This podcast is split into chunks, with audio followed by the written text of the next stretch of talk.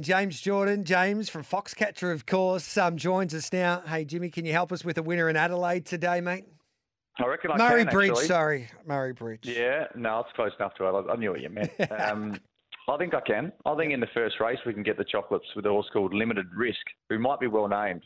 Um, I've certainly exposed myself a little bit on it, but uh, it will settle in behind them. It's just that nice big track there at Murray Bridge with a sweeping turn, just the one bend at the 1200 metre and below start. So it'll be in behind them, limited risk. I reckon if it sees daylight, it can win that. Uh, I got a mark closer to even money. It's currently 290. So I think in a first, it'll be very hard to beat. Once you sort of get past the first, it's it's pretty tricky. You got the features on the card, which are the Magic Millions races. Race four, um, Toppy's dollar ninety. It's probably its right price. It'll be hard to beat. Tuxedo uh, and race five, Elite Icons two forty. It'll go straight to the front and dictate. It's going to be hard to beat too, but no value at the prices. The other one I thought um, was a decent bet on the card is in race eight. It's called Last Girl Love, Right. Force 12.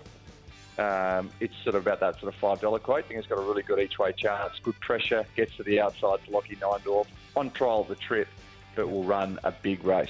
All right, then, mate. We'll make some money. And um, Foxcatcher will get on today. And we've had your mate on. He's been dominating. He's going to take all of them on. So good luck. Did he behave? Yeah, he, He did. behaved, did he?